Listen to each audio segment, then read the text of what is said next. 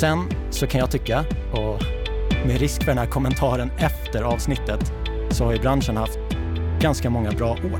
Produktionskostnader har gått upp, räntan har gått ner. Alla andra har fått anpassa sig för att våra hjul ska vara igång. Och jag vet inte hur mycket mer räntan kan gå ner. Så vi kanske har haft det lite för bra.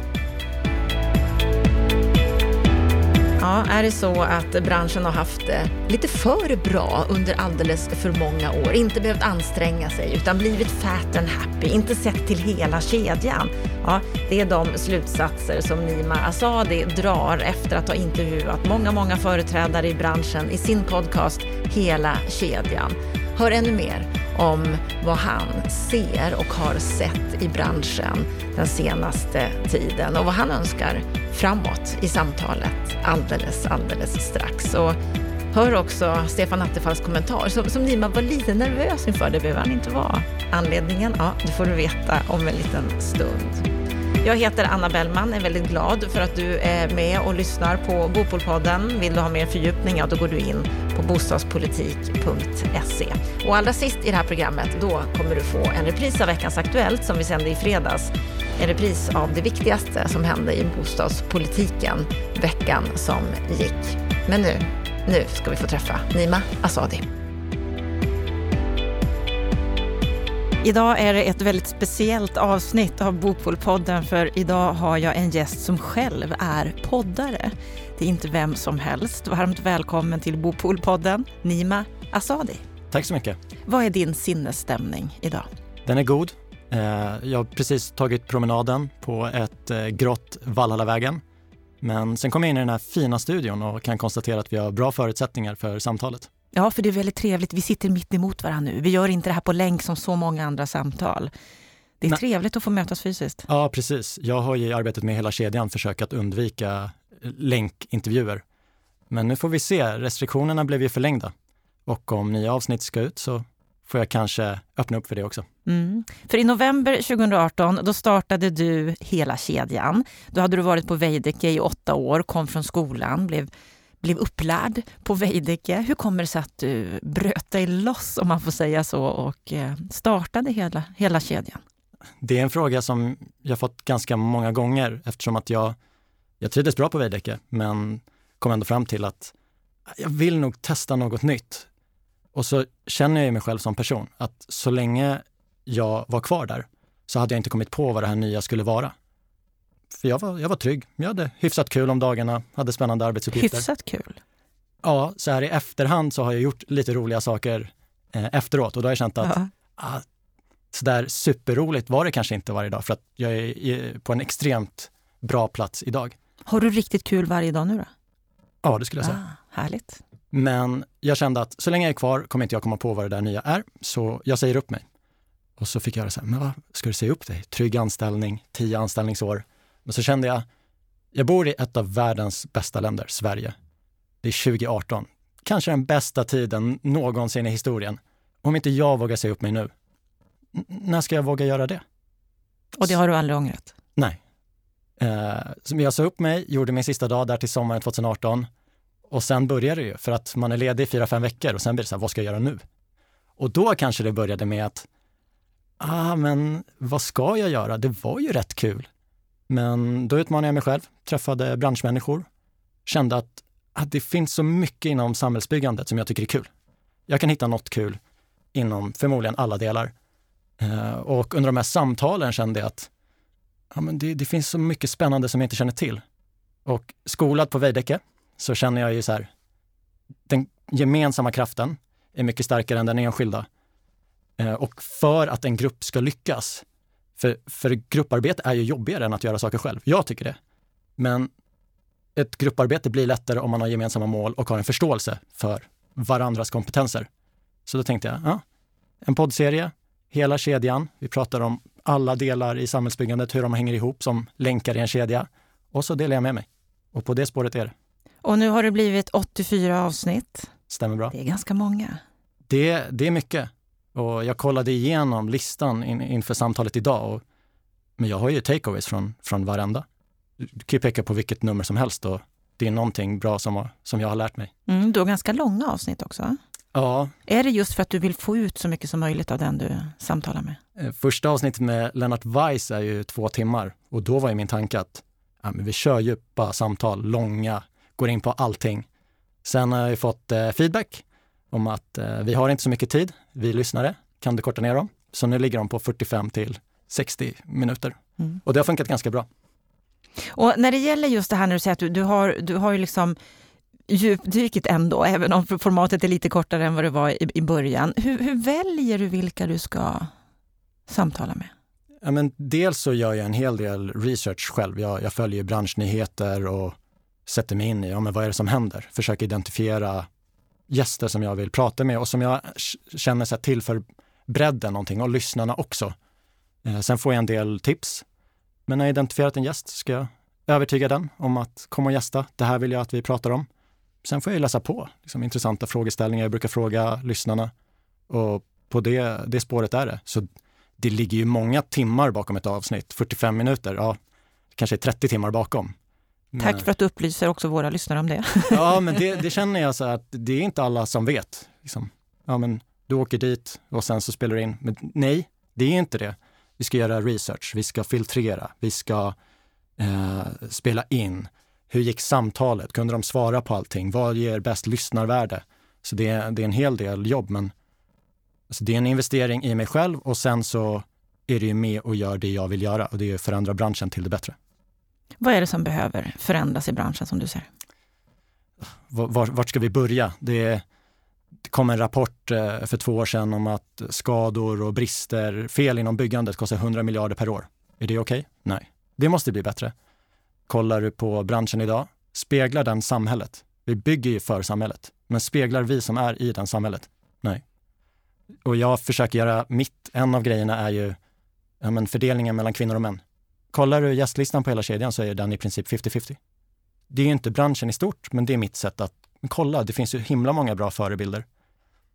Sen så kan jag tycka, och med risk för den här kommentaren efter avsnittet, så har ju branschen haft ganska många bra år. Produktionskostnader har gått upp, räntan har gått ner. Eh, alla andra har fått anpassa sig för att våra hjul ska vara igång. Och jag vet inte hur mycket mer räntan kan gå ner. Så vi kanske har haft det lite för bra. Att branschen som sådan har haft det för bra? Ja. Blivit lite fat and happy? Ja, det har jag ju skrivit, så det, det kan jag ju säga nu också. Vi är inte som it-branschen. Vi, det här, den här globala konkurrensen finns ju inte på samma sätt, även om det kommer utländska bolag och etablerar sig. Så en lite skyddad zon. Så, och det är mitt sätt också att liksom få upp det här att ja, visst, startlån, det kanske gör din verksamhet lite lättare, men kan vi inte göra någonting själva? Att branschen som sådan skulle göra något själva? Precis, och nu, nu säger jag startlån, det behöver inte vara det, utan det kan vara andra saker som andra hjälper saker. människor Men alltså in på marknaden. Kolla på oss själva istället för att peka på andra. Vi är experter på att göra det. Och det är också med hela kedjan perspektivet att visst, vi pratar om din del. Vi pratar om bostadspolitiken. Men hur, och sen så sätter vi in det i det stora. Hur, hur påverkar det där?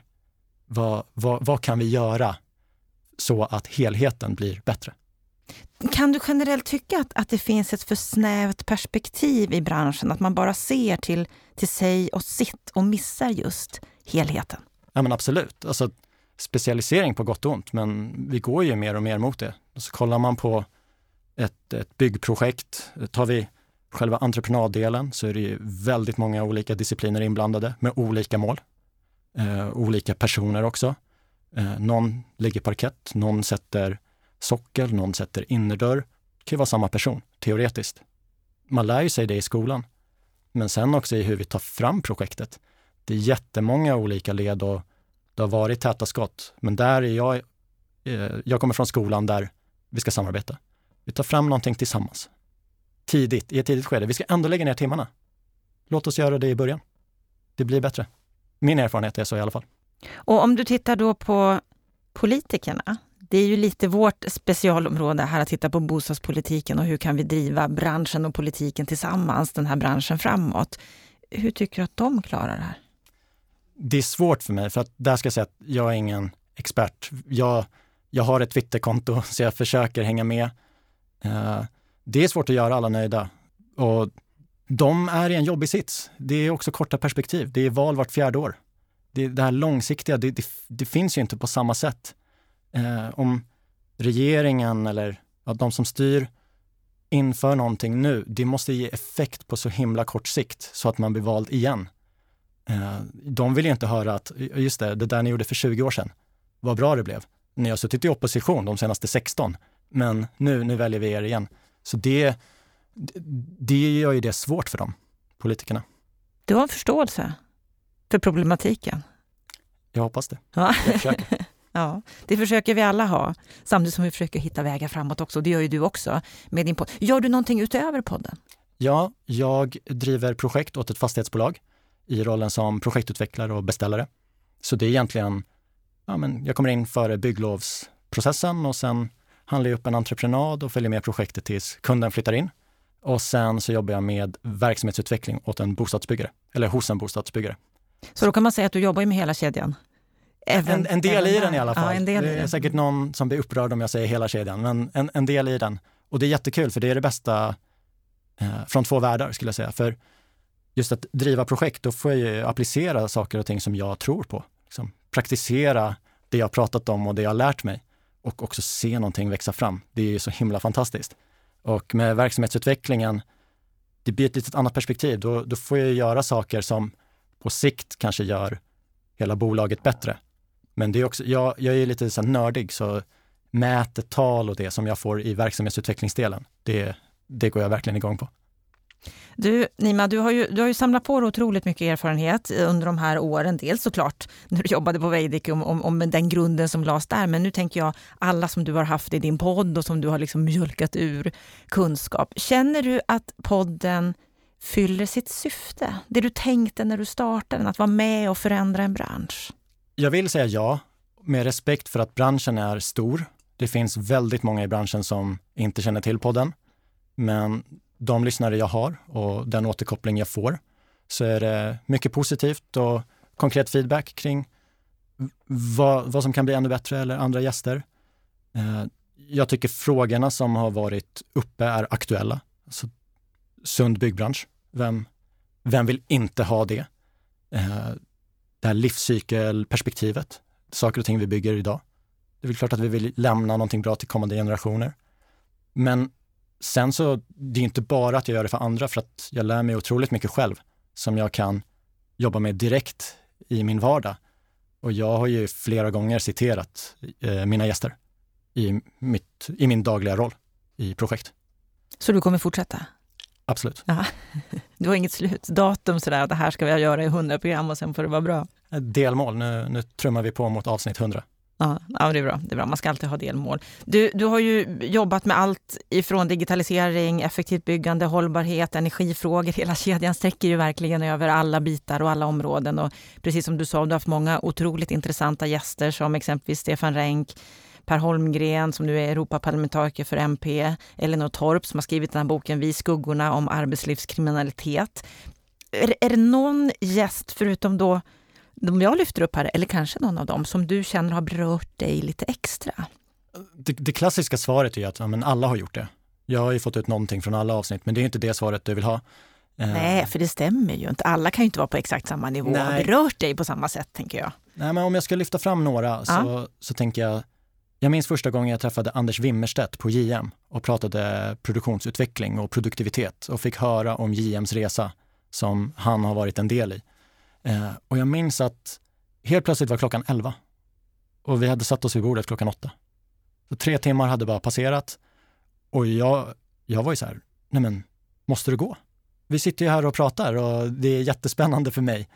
Och det var så himla, himla härligt att prata med Anders, för JM har lyckats göra väldigt många bra saker, saker som jag brinner för och försökte göra hos min förra arbetsgivare. Uh, och, så det var så himla härligt. Dels fick jag ju vissa saker bekräftade och vissa saker var så ja men tur att jag inte gjorde det där, för det blev så där på JM. Jag kanske kan göra samma sak, men på ett annat sätt. Så det, det... Var det något exempel som han tog fram som, som du verkligen liksom... Ja, men hur de presenterade det nya arbetssättet för sina medarbetare. Hur, hur de, gjorde de då? De samlade alla och sa att här är vi idag.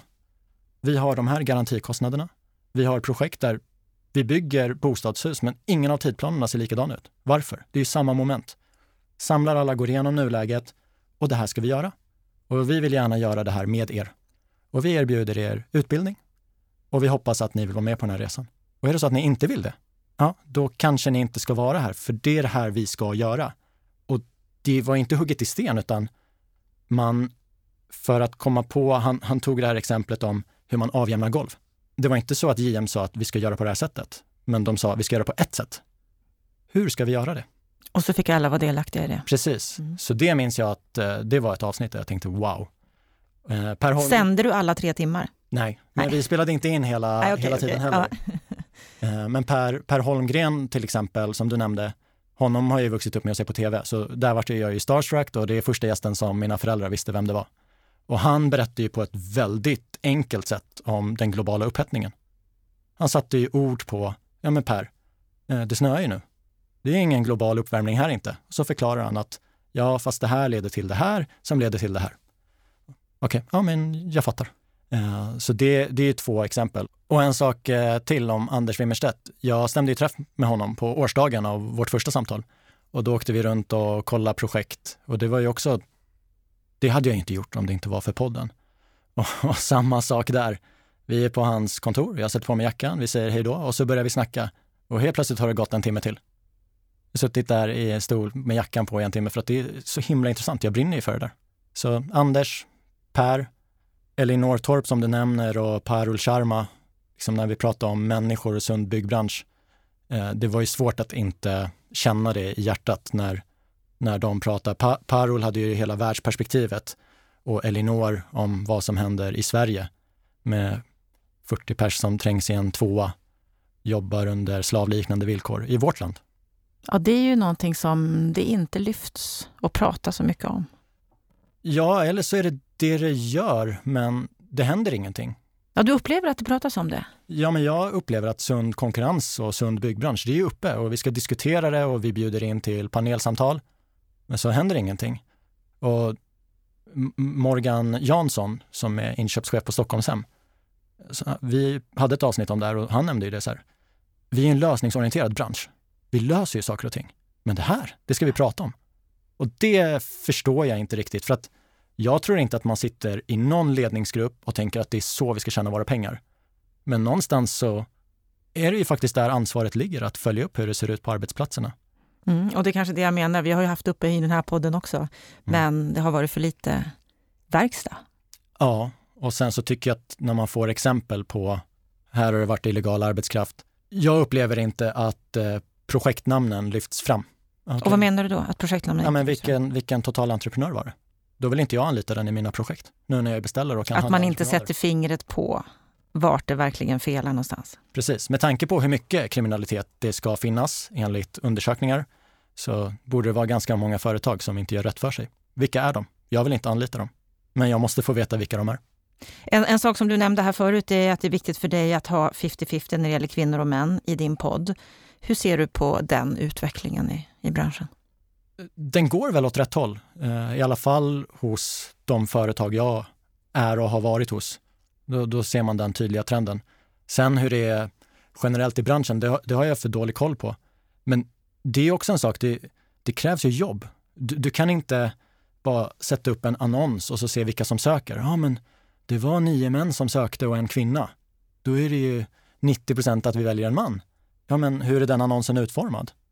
När jag bjuder in till min podd, jag har skickat ut inbjudningar till betydligt fler kvinnor än män för att få det jämnt. Så vill man det så du måste jobba för det. Det, det går inte att liksom gömma sig i att jag försökte. Ja, men försök mer. Vi lite så här, går upp i varv. Och det är väldigt bra. Det är väl det som behövs när det gäller de här frågorna, att det är fler som går upp i varv. Ja, men jag tycker det och tyvärr så är det ju lite lätt att, att säga att ja, men vi, vi la upp en ansökan på vår webb. De här personerna sökte. Ja, men hur är den utformad? Med, med all kunskap och kompetens vi har idag. Jag hade Knowit som gäst. Du har också haft Helena Tronner här som gäst. Hon är jättetydlig när hon berättar. Uh, och det är ett avsnitt jag rekommenderar i båda poddarna, men lyssna på det. Om ni, om ni vill nå jämställdhet och mångfald, men lyssna. Knowit har lyckats. De har gjort vissa saker rätt. Ta till, ta till er dem. Mm. Och då tänker jag, det som kanske är svårt med just de här bitarna, det är att det har inte med spikar och, och skruv att göra, det här konkreta som vi jobbar med varje dag. Kan det vara det som gör att vi inte riktigt kommer framåt? Kanske. Jag, jag tror att en sak jag upplevt på många ställen är uppföljningen. Vi, vi startar projekt och vi avslutar dem, men hur är det egentligen med uppföljningen där, däremellan? Man, man kan säga att vi kanske inte har rätt teknik och sånt, men vi, vi har alla förutsättningar för att följa upp på skruv och mutternivå. Det handlar om ett mindset att göra det och inte bara för att någon säger att jag har jobbat i byggbranschen i 30 år, det är så här vi gör. Ja, men det kanske inte är så vi ska göra det. Med, med tanke på att produktionssiffrorna pekar uppåt. Vi har fortfarande massa arbetsplatsolyckor. Vi kanske ska göra någonting annorlunda.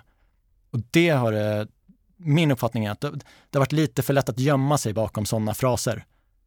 Och jag säger det här nu, hade du frågat mig för fyra år sedan så hade jag nog inte varit lika kaxig, men nu har jag ändå varit här i tio år och skapat mig en egen bild av hur bra saker och ting kan göras. Och jag tror en, en gnutta ödmjukhet är en bra ingrediens. Alltid. Du har, ju, du har ju lyft upp ett antal häftiga projekt, omdiskuterade projekt i din podd Förbifart Stockholm, Urban Escape, tunnelbaneutbyggnaden, regeringens mångmiljardsatsning på nya stambanor, energiförsörjningen i branschen. Vad skulle du säga är utmaningen i de här projekten när man tittar på ditt perspektiv med hela kedjan? Om man tar nya tunnelbanan och Förbifart Stockholm så är ju de, det är arbeten under mark. Vi, vi vet inte hur det ser ut där. Som, som husbyggare kan jag ju bli wow, eh, hur, hur gör ni? Alltså, hur, hur ska ni veta hur många provborrhål ni ska göra och hur mycket som är, ja men vi får lösa det på plats. Sen är det ju väldigt många människor inblandade. Det är statliga medel, det är många som ska tycka till. Så eh, det är en utmaning där. Alltså förutom det här att det är många, mycket folk, så det, det är mina pengar, det är dina pengar där. Och kanske en del populistiska beslut då som kommer på det. Men eh, om vi tar Urban Escape, det är, det är lite mer kända faktorer och där, där var ju utmaningen att ja, det var fem olika hus som ska prata med varandra. Det var olika entreprenörer. Det var en central plats, men där känner jag mig ändå mer bekväm. Jag är jätteimponerad över det arbetet de gjorde där.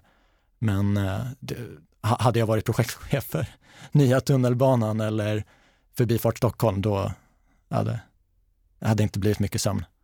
Det är så. Jag du ser komplexiteten i det. Ja, men superkomplexitet och det Kitty var så kul att bara, men det blev 8 miljarder dyrare. Visserligen helt okej okay anledningar, men rubriken i tidningen är ju tunnelbanan 8 miljarder dyrare. Det står ju ingenting om att ja, men budgeten var från 20 år sedan, vi har dragit om sträckorna, vi har fler stationer. Det kommer inte fram. Uh, så det, det är ett pressat jobb, men jag tror att det också är så otroligt kul när man är mitt i det och framförallt när det är klart. Wow, det här var jag När man kan börja sova igen. Ja. Jag, jag, jag har byggt ett bostadshus ute i Sollentuna och varje gång jag åker förbi där är det så här. Jag, jag var med där. Tänk att kunna säga samma sak om nya tunnelbanan. Det är lite en annorlunda känsla. Ja, och så är det ju för alla som jobbar med samhällsbyggnad, tänker jag. Man är med och verkligen bidrar till någonting konkret ja. som är viktigt för vårt samhälle. Ser du några projekt som, du, som inte finns idag? Som du tror är viktiga för att vi ska få ett bra samhälle framåt? Ett projekt som finns idag som jag tycker ska bli spännande att följa är ju Karlatornet i Göteborg. För det är massa utmaningar med det. Där, där hoppas jag kunna göra något avsnitt kopplat till det. Men jag menar, det, man, det går inte en dag utan att man läser någonting om ström med elbrist och kapacitetsbrist. Eh, där verkar vi behöva göra någonting. Eh, avsnittet jag hade så var vi ju det framkom rätt tydligt att stamnätet behöver byggas ut. Vi har elen, men vi har inte kapaciteten att fördela ut den. Och med tanke på att fler och fler saker kommer gå på el, så där behöver vi göra något. Mm, här kopplar vi verkligen till vår stora utmaning, att, att klara av vårt, vårt klimat framåt. Ja, det är en samhällsviktig funktion också. Det tror jag folk glömmer ibland att eh, om, om någon ska invadera Sverige, ja, men då, då kapar vi stamnätet norr om Stockholm. Då blir Stockholm strömlöst. Okej, okay, vi har inte varit i krig på väldigt länge. Och det behöver inte vara krig, det finns ju cyberkrig och, ja, nu sa jag krig igen, men det är massa saker som kan hända. Det kan brinna någonstans. Eh, klarar vi verkligen ett strömlöst Stockholm? Har du läst den här broschyren? MSB när krisen kommer. Jag har inte gjort det.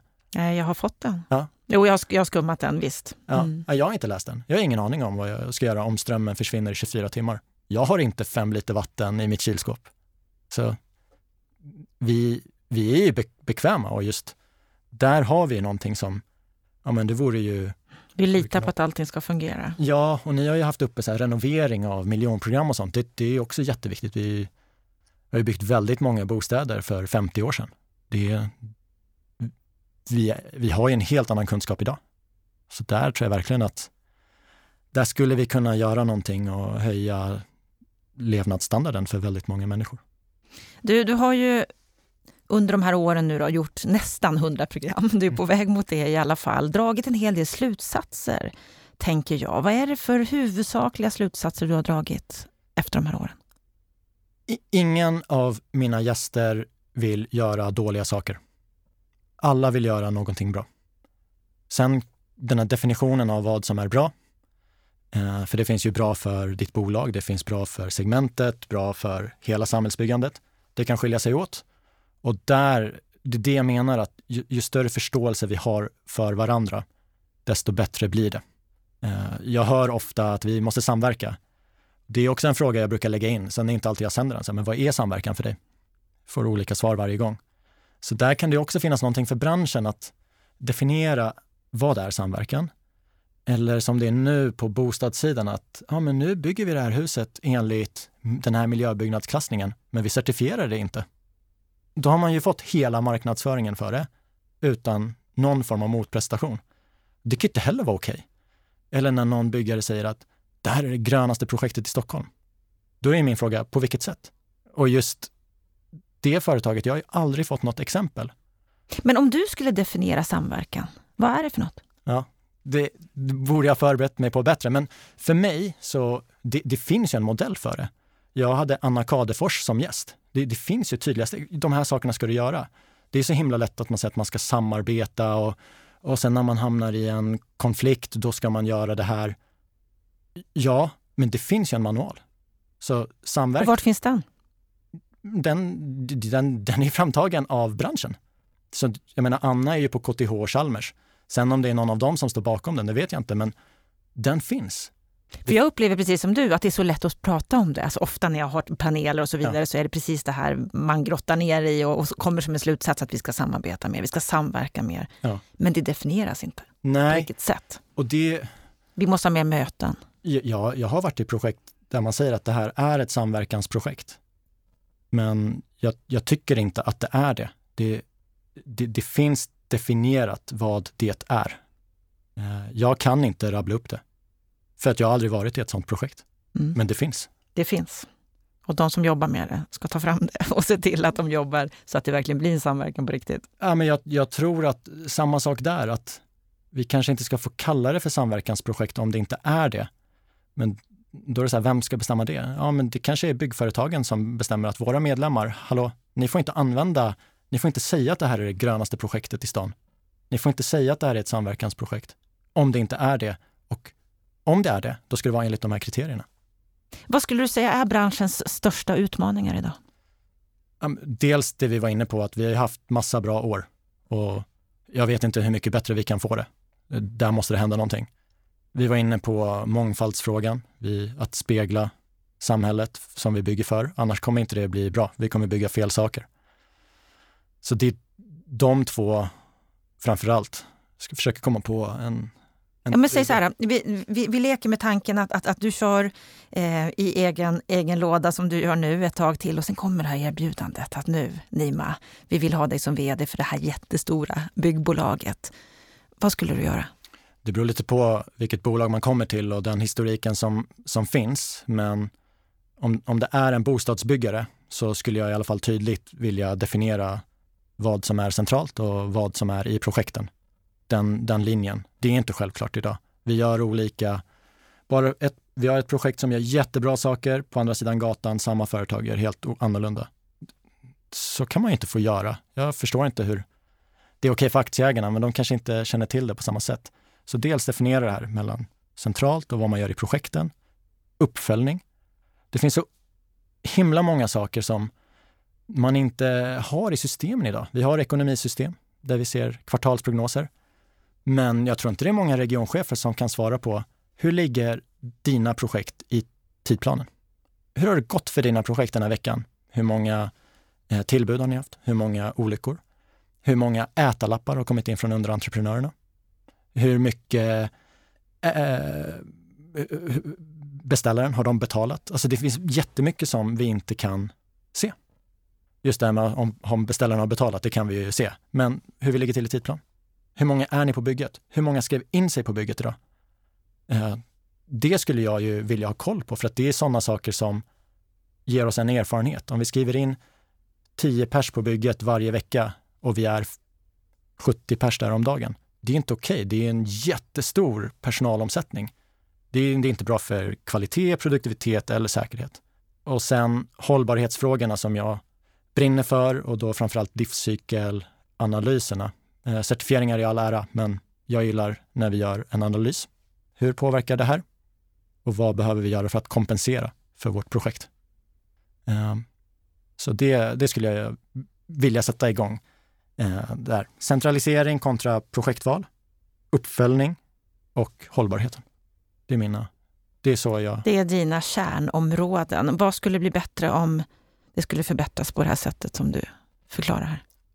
Jag tror att personalen skulle trivas mycket bättre. Det blir tydligt vad som förväntas av dem. Och med tanke på hela den här eh, miljöaspekten så är man med och bidrar till någonting bra på riktigt. Och också med uppföljning. Alltså jag, om jag var i ett projekt och höll på med tidplanen och gör mina veckotidplaner och, och så, då blir jag ju glad om min regionchef eller vd frågar mig hur det går. Så jag tror bara genom att samla in sånt så höjer vi projektpersonalen. Det, det är inte lätt att vara i projekt. Det är en tillfällig, unik eh, arbetsplats. Det är så himla mycket som kan gå fel. Eh, ja, men fråga dem hur det går. Man, man går inte bara dit och går en runda på bygget, utan på riktigt höja det de gör bra. Och framförallt hur vi startar projekten. Det är mycket fokus på att själva produktionsdelen kan gå bättre, men det är ju projekteringen vi, vi sätter ramarna. Alltså bara kalla in så här, hej, där är platsledningen, ni ska bygga det här projektet. Kan ni berätta hur ni tänkt? Hur, hur delar ni upp ansvaret mellan er? Hur ser tidplanen ut? Eh, vad ser ni som era framgångsfaktorer? Det tycker jag ska vara en självklarhet, men det har inte varit det. Nej, det finns väldigt mycket att förbättra. Ja. Du, det är, mycket, det är många saker vi har täckt nu under en halvtimmes tid här.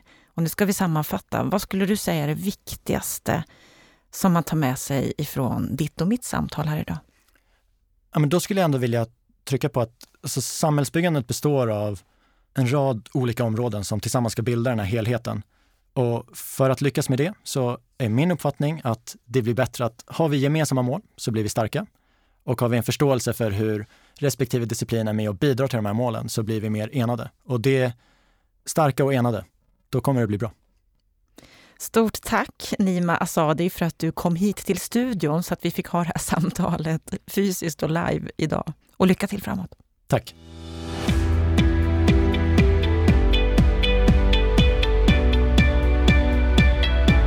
Då har vi hört samtalet med Nima Asadi. Ja, vad säger du om det här samtalet, Stefan Attefall?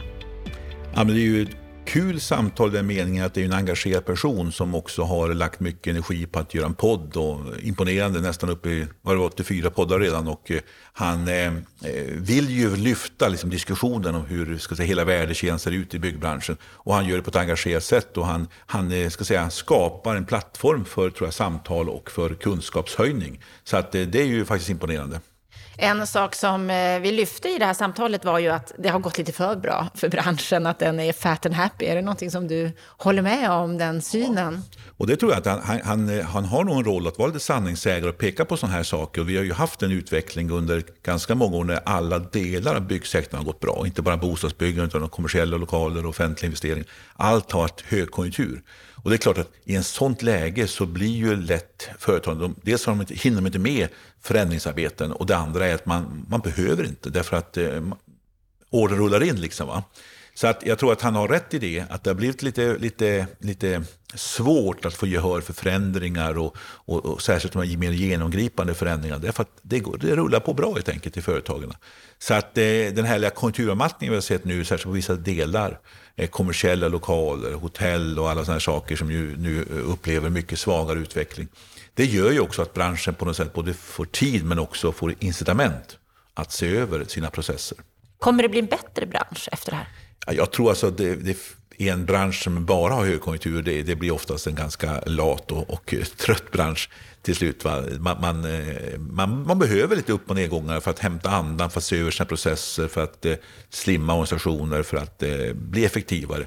Och om du tar exempelvis digitalisering, som man är också inne på som en viktig del i att få en effektivare bransch, så måste du ha tid med detta och du måste framförallt ha instrument att förbättra detta. Ta de där investeringarna, ta de där grejerna. Då, då får det inte gå för dåligt ekonomiskt, men det får inte heller vara så att man har högkonjunktur så man inte hinner någonting. Ett eh, exempel som han lyfte upp och ett samtal som han tyckte väldigt mycket om, det var ju med JMs Anders Wimmerstedt där de pratade om förändring, om ledarskap, vikten av att engagera personalen och att också ställa krav på personalen. Ja, jag förstår att de hade upplevt problem då med, med garantikostnader och många ändringar efteråt och, och, tidsplaner som inte höll och allt sånt där. Och det som jag eh, fastnade för där, det var ju alltså, det här visar ju verkligen på ledarskapets betydelse. När man identifierar ett problem, alltså dels att man engagerar personalen, ställer tydliga krav på att vi ska göra en resa härifrån och dit. Eh, och är tydlig med att vill du inte vara med så gör någonting annat då. Men samtidigt involvera personalen i hur ska vi göra det här. Och där tycker jag hans exempel här med, med JM var, var mycket intressant. För det visar på ett rätt ledarskap. Och också att ledningen verkligen eh, ger sig backen på att det här ska vi genomföra. Och går före och visar och håller i projektet hela vägen. Och, och, då lyckas man förändra. Men det krävs ofta detta, en uthållighet och en målmedvetenhet. Och det krävs ett ledarskap som vet vad de vill. Men samtidigt också, som var poängen här, man involverar personalen och engagerar dem i hur det här ska genomföras. Och det tycker jag var, var ett mycket intressant exempel. Och den typen av ledarskap tror jag man måste sprida och utveckla och inspirera varandra med. Och där tror jag finns mycket att göra inom branschen. Eh, ett, ett, ett område som kanske inte nämnde så mycket om, men som jag vet är en sån nyckelfaktor, det är ofta platscheferna. För de är oftast den här spindeln i motorn som ska få projektet att rulla. Och de ska hålla reda på allting. De ska både tillfredsställa sina, sina chefer uppåt, men de ska också hålla all personal igång, alla underleverantörer och allt sånt där. Och samtidigt belastas de både med ekonomiskt ansvar, med tidsplan som ska hållas och sen så överöser de också med, med massa byråkratiska grejer. Det ska vara eh, mångfald och det ska vara energieffektiviseringar och det ska vara energicertifieringar hit och dit. Och, och, nu ska vi lägga på dem också livscykelanalyser av företagen ska hålla. Alltså det tror jag är ett problem, att vi börjar få en sektor inom byggbranschen som är så belastad med arbete att det är få som orkar med den rollen och som har kompetensen. Och eh, de här nyckel... Och då får de inte hjälp med exempelvis digitala verktyg och liknande saker, utan tvingas jobba på samma sätt som förut, då kan det bli ett, en, verkligen flaskhals.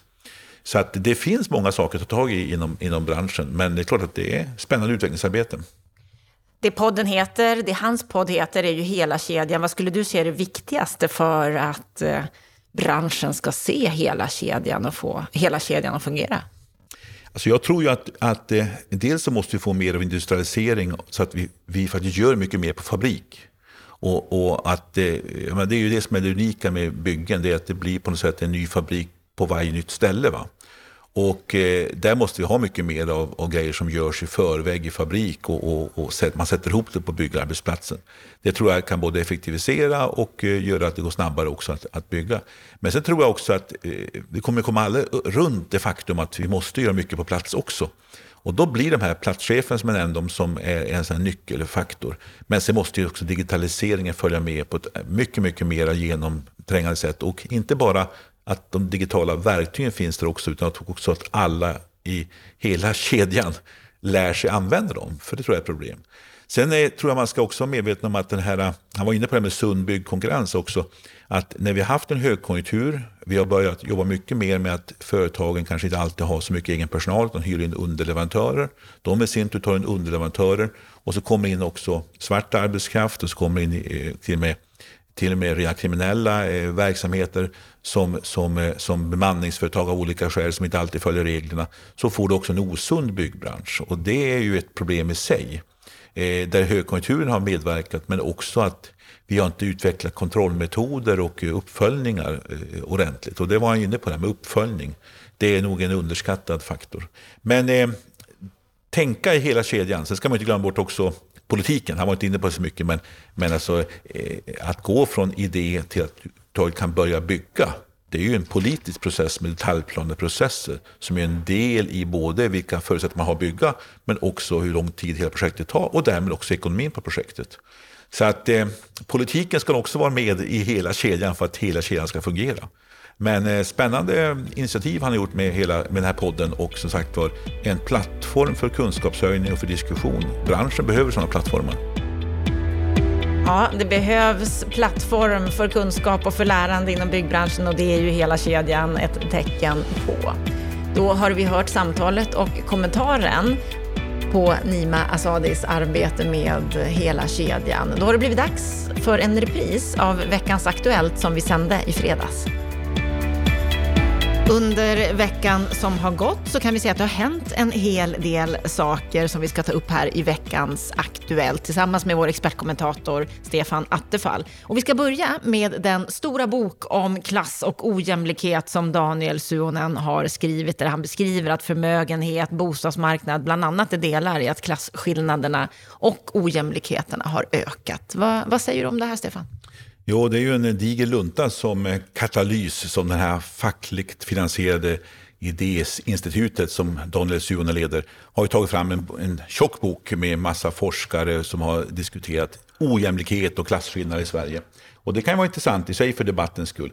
Eh, och jag ska inte gå in på den stora diskussionen utan det intressanta är det Eh, Eh, delar som då diskuterar att skillnaden har ökat också på bostadsmarknaden. Och det är ju framförallt då de som äger sin bostad har sett sina förmögenheter växa medan de som inte äger sin bostad har inte fått samma utveckling. Och detta ger man till ett stort problem. Och det är klart att på ett sätt kan man säga att det är ett problem med att skillnaderna ökar.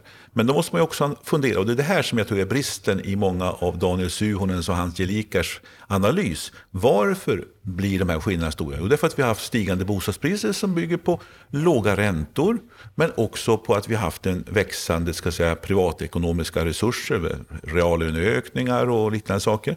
Skattesänkningar också. Men vi har också haft en stor bostadsbrist. Och när befolkningen ökar, människor får mer i plånboken, ja då söker man sig efter en bostad. Och då blir också den marknad som finns öppen, det vill säga den ägda marknaden, där stiger då priserna. Så att lösningen på problemet är ju inte att förbjuda eller stoppa ägandet, eller som ofta Daniel Suhonen och hans eh, eh, kompisar ofta vill, enbart satsa på, på hyresrätt. Därför att då säger man ju också att de människor som inte äger sin bostad, de ska inte heller få vara med om någon förmögenhetsutveckling. Istället borde ju analysen vara, hur får vi, ser vi till att arbetarklass, att människor med lägre kan säga, inkomster, men ändå stabila inkomster, också kan komma in på den ägda marknaden. Och hur framförallt hur ökar vi utbudet av bostäder så att vi får, inte får den här snabba prisutvecklingen. Och får vi människor som exempelvis, jag menar ta en vanlig löntagare som eh, börjar bygga sitt liv, kan köpa sig sin lilla villa och därmed vara med om den här förmögenhetsresan. Ja men då blir det ju ska säga, förmögenhetstillväxten spridd på fler händer. Istället så gör vi allt svårare för människor som inte har mycket pengar på eh, banken eller rika föräldrar att komma in på den egna marknaden. Och därmed så cementerar vi snarare klasskillnader och förstärker dem. Så att eh, idéer om bosparande, startlån och olika typer av åtgärder för att hjälpa in människor med en fast inkomst, men som ändå inte är så jättehög, att kunna äga sin bostad. Ja, det är en riktig, tycker jag, klasspolitik för att hjälpa människor med lite mindre starka omständigheter och kanske inte rika föräldrar. Men de lösningarna kommer aldrig Suhonen och hans gäng fram till. Han har ju blivit lite kritiserad, bland annat av ekonomiprofessorn Magnus Henriksson. Och vad jag förstod så när han var i Studio 1 så var han lite mer försiktig än tidigare. Men har han rätt i sak att det här är ett problem ändå som vi måste ta på allvar med klasskillnaderna som ökar? Om vi tar hela den här diskussionen så är det klart att det finns ökande klasskillnader. Eh, det beror på många olika faktorer. Eh, och vi ska inte lösa dem för de är långt utanför bostadsmarknadsområdet. Men, men visst har vi sån tendens i Sverige. Vi har en elit som drar ifrån och vi har en internationalisering.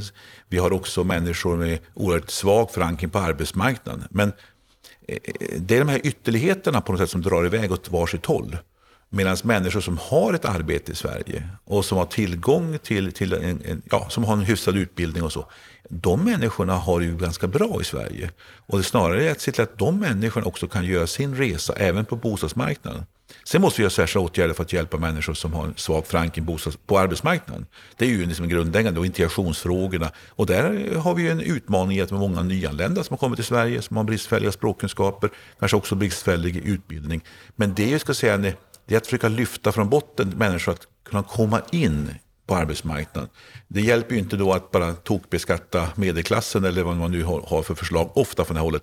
Jag tycker att diskussionen är viktig och intressant. Problemet många gånger är att lösningen blir ganska stereotypa och är tillbaka till någonting gammalt som har passerats för länge sedan. Vidare här i veckans Aktuellt så ska vi ta upp att Erik Thedéen nu går ut och menar att amorteringskravet ju kommer tillbaka. Vad är det som är nytt här? Ja, det är, det är inte så mycket nytt kanske, men det är väl tydliga besked. Och eh, det där är ju, de har inte fattat det formella beslutet om att återinföra amorteringskravet från 31 augusti som de har sagt att eh, uppehållet sträcker sig fram till. Men eh, beskedet i Dagens Nyheter häromdagen är ju just att det kommer. Det är ju en slags försignal. Nu är det tydligt, det ska, dramatiska händelser ska till innan man man nu backar från det. Och eh, det som är intressant, förutom beskedet i sig, det är ju att eh, i den här intervjun i Dagens Nyheter eh, så så avfärdar han ju eh, kritikerna. Och eh, journalisten ställer ju mycket intressant eh, frågan. Ja, men förre vice riksbankschefen Lars E.O. Svensson, de tidigare ordförande i Finanspolitiska rådet Harry Flam och John Hassler, SBABs chefsekonom Robert Boye, de har kritiserat de här amorteringskraven och menat att de slår fel. Alltså det är ganska tunga kritiker och han bara avfärdar dem. Och man kan säga så här att Ja, han säger att ja, vi måste vara försiktiga, säger han. Och det är klart att det ska alltid Finansinspektion vara.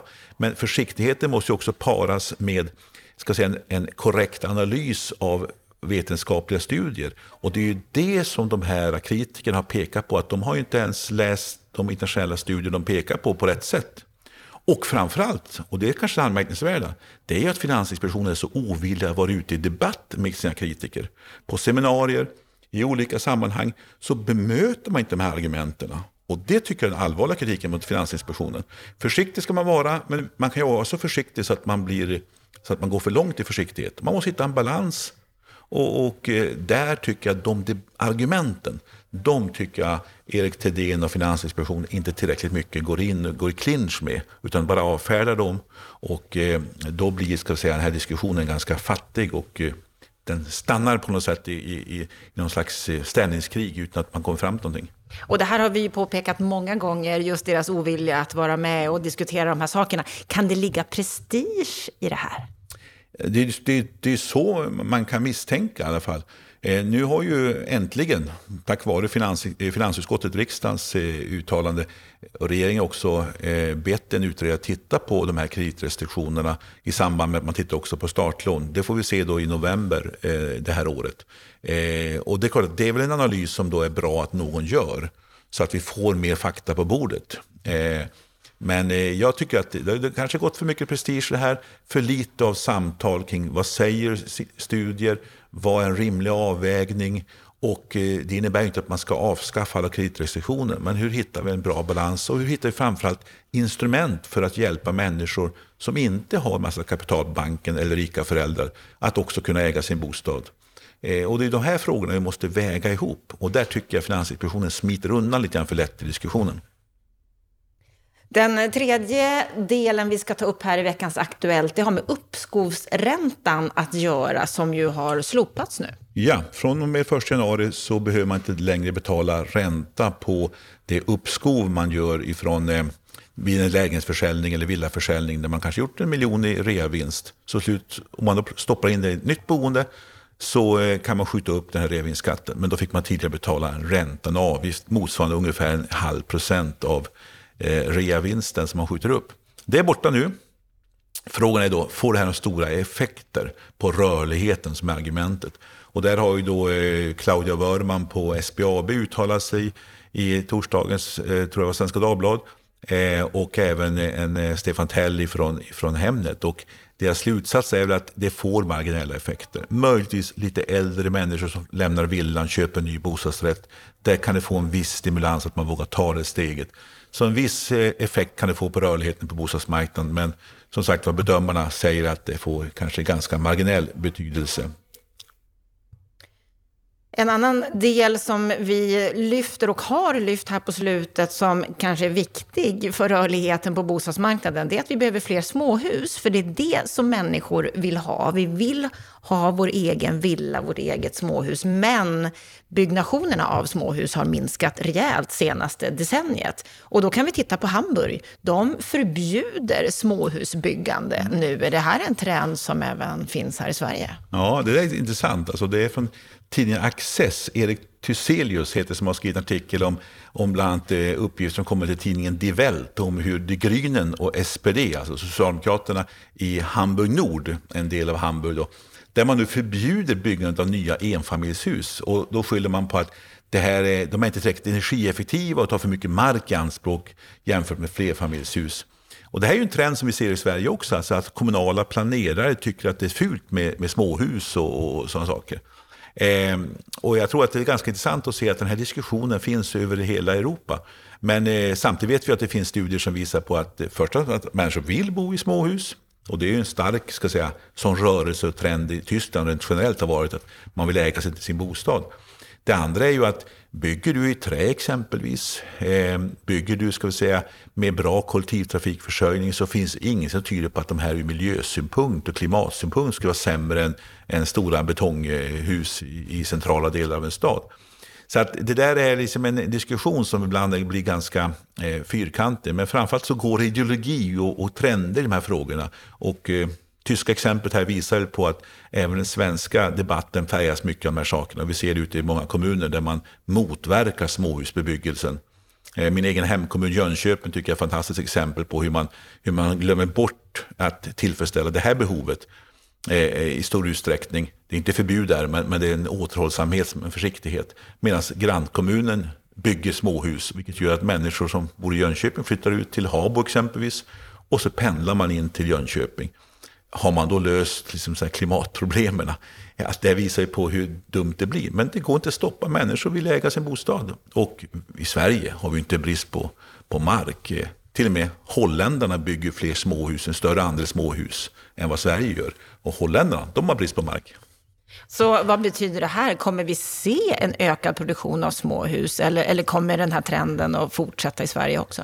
Om en del kommunpolitiker och en del tjänstemän får bestämma så kommer vi få se en, mot, en, en negativ trend. Men nu jag, jag tror att det börjar väckas en debatt. Eh, vi måste få balans i den här diskussionen. Vi ska självklart bygga, i den innersta staden så ska vi självklart ha, bygga tätt och den som vill bo där ska göra det. Men vi måste också tillåta människor att kunna äga sin bostad och kunna också ha en egen täppa. Och det kan vara oerhört mycket biologisk mångfald i en, i en, i en villaträdgård. Eh, så att eh, man ska inte glömma bort heller den aspekten. Det sista vi ska ta upp i veckans Aktuellt idag, det har ju bland annat att göra med det här med bostadsbristen som vi har nämnt här. Ett förslag på en lösning i en tid nu när kontoren får en mindre betydelse kanske. Och då har Tor Borg fått uppdraget att utreda möjligheten att göra om kontor till bostäder, uppdrag av regeringen mycket som krävs för att det ska fungera, eller, eller vad säger du Stefan? Ja, det här var ett uppdrag som regeringen gav Boverket. Torborg har fått det här uppdraget. Han intervjuas i, i Dagens Nyheter. Och eh, han, eh, ja, han är inte klar ännu, men han pekar ju på en del problem. Alltså kontorslokaler generellt sett är ju inte byggda för bostäder. Ska du göra om dem så krävs det ganska stora investeringar. Det krävs kanske att man tummar på energikrav om ska möjligt, tillgänglighetskrav och byggregler. Vill vi det? Vill vi ha ska säga, någon slags andra klassens bostäder? Ja, det är sådana här frågor han då brottas med. Men det visar på att det är ganska stora förändringar som krävs. Det pekas också i artikeln, med intervjuar en del andra människor på eh, vilka stora kostnader det innebär, men också att det kan vara olika momsregler. Ni vet att hyr man ut till kommersiella aktörer, då kanske man byggt och dragit av moms. Men hyresrätten är inte momsbelagd, då måste man göra om momsreglerna och kanske skatta om huset eller så. Men också att det är ju oftast mycket bättre ekonomi att hyra ut till kontor, särskilt i, i, i centrala delar av, av städer och storstad, storstäderna, eh, där bostadsbristen också är störst. Och då är ju ska säga, marknadspriset på de kontorslokalerna fortfarande så mycket höga att det inte finns en ekonomisk lönsamhet i dem till bostäder.